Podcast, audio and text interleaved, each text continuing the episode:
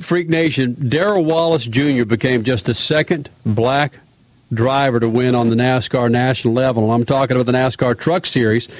And the first in a half century, Scott, Wendell Scott, won a race in Jacksonville, Florida, December 1963. Four. Really? Mm-hmm. Well, according to ESPN.com, it says 1963. Yeah, I've seen, it, I've seen it both 63 and 64. According to Sports Illustrated, it's 1964. All right, that's it. I'm going to look it up. Okay, well, now you understand it, Crasher. Well, the significance of his win, of course, isn't lost on Darrell. He talks about winning the race in Wendell Scott's backyard. This is an emotional win for me, um, especially doing it in Wendell Scott's backyard. And uh, I love coming here to Martinsville. It's always good to me. And it finally paid off. I think third trip here. Not going to count those late model races. I'm not going to talk about those, but uh, um, but I, I love coming here. The fans are always great, and we always put on a great race here. So had to do uh, some muscling there at the end and get around Ty and keep away from Harvick. So uh, dodged a few bullets during the race, and this is uh, this is awesome. This is uh, good for for not only myself and my team, uh, Kyle and Samantha, Jerry, Toyota, everybody involved. This is this is big. Darrell Wallace continues to talk about the confidence he had coming into this weekend and told everyone, "Hey, man, they're going to win today." Coming into this weekend, I was I had more confidence than anybody, and I told everybody that we were going to win this race. And um, it, before it was like, "Yeah, I'm going to try." You know, we're going to try. We we're always going to try to go out there and win. But this one was, you, you can bet your bottom dollar that we're going to win this race, and um, that helps out when you have that confidence level and the big momentum coming in. Even after a hard wreck at Talladega, uh, you have to dig deep and find it and uh, and put it out there all on the line, and that's what happened. But uh, to do it, like I said, right here in back of backyard of Wendell Scott means uh, means so much more. And and I, and like it'll take tomorrow for this to finally hit me. So I might be crying again tomorrow, but it'll uh, this is an emotional win and a big win for all of us. The truck owner, Kyle Busch, he talks about the big win. I'm not happier than for Darrell than anybody, but uh, this is certainly a monumental day and hopefully one that he remembers for a long time and can cherish. And um, you know, the first one's always uh, the most important one because it seems like they can just come right after that pretty easily. So, um, you know, we've we've seen great things out of Darrell this year, and uh, he's really come a long ways throughout the season. And I think that's what you get when you are a rookie in the NASCAR top three national series is the this the experience growth that you gain.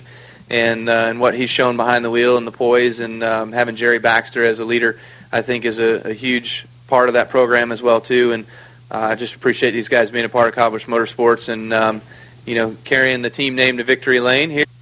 And Darrell Wallace, it's not, and, and he brought this up in his first soundbite. It, it's not the late model races. It's not the backwoods races. This is a significant race win stat, man for what he's done as an African American in the Big Boy Series. I don't care what people say about the Truck Series; it's still a Big Boy Series, stat man. It's a national. There's only three national touring series in NASCAR: Sprint Cup, Nationwide, and the uh, the trucks, the Camping World Truck Series. And if anybody that wins in those has won something significant. Uh, anytime you have a race where you guys have to qualify and some of them don't make it and you have to go home, you've done something. And yep. the biggest part about Darrell Wallace is that he's been he's won poles this year. He's led races this year. He uh, he's eighth in points. He's been in the top ten most of the season. So it's not like he just lucked into something and uh, the race ended while he was in first place. He won this race in a restart at the end. He chose uh, to be on the inside. He got away from.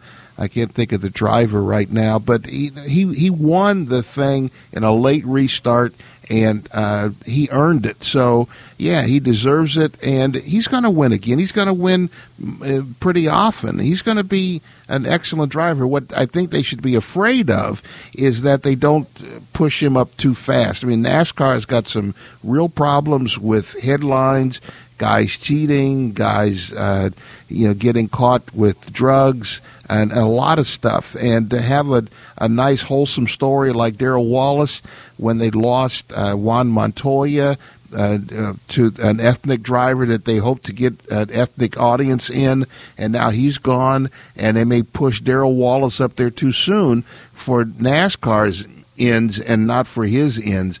I hope they allow him to, you know, move up maybe to nationwide and not just throw him into cup and say, here, sink or swim.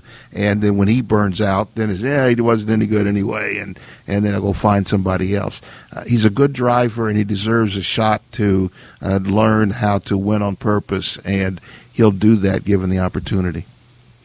According to ESPN.com, I didn't realize this that the Wendell Scott family had been following Wallace's career since 2008. In fact, Franklin Scott's brother, Wendell Jr., began mentoring Wallace through his involvement with the NASCAR diversity program. Wendell Jr. became aware of the driver when he was 15, watched him in his second start run the other night, and now and, and, from, and then run the other night. It was incredible that these that the family the achievement that what Wallace has done and the Wendell Scott family being involved in somewhat of this achievement, stat man, what does that tell you? The, the, the significance that they that, that, they thought this cat was going to have in racing.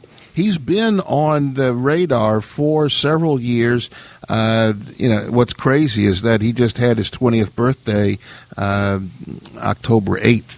So, you know, he's a young guy. He's right at the right age. He's coming online uh, at the right time. Uh, he's got a little maturity to him. And, uh, you know, that's why I, I wish that, even though his Twitter handle is Bubba Wallace, I wish, I hope that they call him Darrell and he doesn't grow up to be an old man called Bubba. Uh, they could, they, you know how I feel about that. Let's not waste time on that, I guess. But uh, yeah, he's a he's a good he's a good driver, and uh, he's learned how to be fast. He's learned how to finish. Now he's learned how to win. The next thing he has to learn how to do is win on purpose, and uh, he'll he'll be on his way. When you see what with the Wendell Scott family getting involved with him, Statman, what's the significance of that? Well, it it's always because Wendell had was had been the only African American driver to win, and that his family and his his siblings, his his uh, children, uh, have always been a part of. Uh, the NASCAR Drive to Diversity, and on the periphery of the Drive to Diversity, looking for another uh, African American driver to step forward. And once he appeared, appeared on the radar, had done well in um, uh, the K&N East Series, and all the things that he's done to come up through the ranks with uh, late models and so forth. Uh, it it means a lot that they could say this is the guy, and we want to bring him along. Uh, and you know their family is very much involved in the background of of getting more the NASCAR's drive for diversity and getting more diversity into stock car racing. Um, so yeah, it means an awful lot. It's very important, uh, and his his win, like I said, will mean more importance if he's allowed to develop as a driver and not just thrown out there and say, "Save us from." you know, cheating team owners and uh, guys who use drugs and all the other falderall that goes on in NASCAR. And you got to be the you're here, twenty year old Bubba. Go out and save us from ourselves. If they let him be a driver, he's going to be a good one.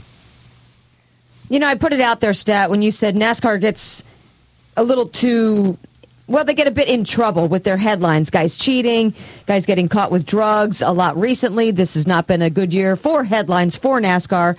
And you said NASCAR shouldn't push Darrell Wallace up too fast just for the headline. And we got an interest, I can't talk, an interesting comment in return saying he will get the Montoya treatment in Cup, always booed for being a punk, while Harvick and the Busches of the world get cheers. Well, I don't understand that one. Yeah, I don't either. I kind of don't understand that one either. But, uh, I, you know, there, there is some truth to that, that – you know, people may boo him because they'll say he'll get his ride because he, he didn't deserve it, even though he's in the top seven or eight in points in the in the Camping World Truck Series. He's a good driver. He's won poles and he's led races, and it's only been misfortune that he hasn't won before now. So he, whatever he gets, he'll get it because he deserves it. Uh, but you know, if they push him too fast into Cup he won't deserve that, and uh, he'll you know he might flame out. Maybe he won't, but he might, and uh, the competition in Cup when you got 40 cars running on the, the same second, sometimes the 20 of them on the same tenth. That's real serious racing, and you got to learn how to uh, to get the discipline to you know compete at that level. So uh, yeah, everybody who just dismisses cup racing as left turns doesn't understand all that's going on. And uh, I just hope they give him a chance to learn and, uh, and and learn how to win on purpose, and then learn how to win a championship before they just throw him out there in the deep water with the sharks.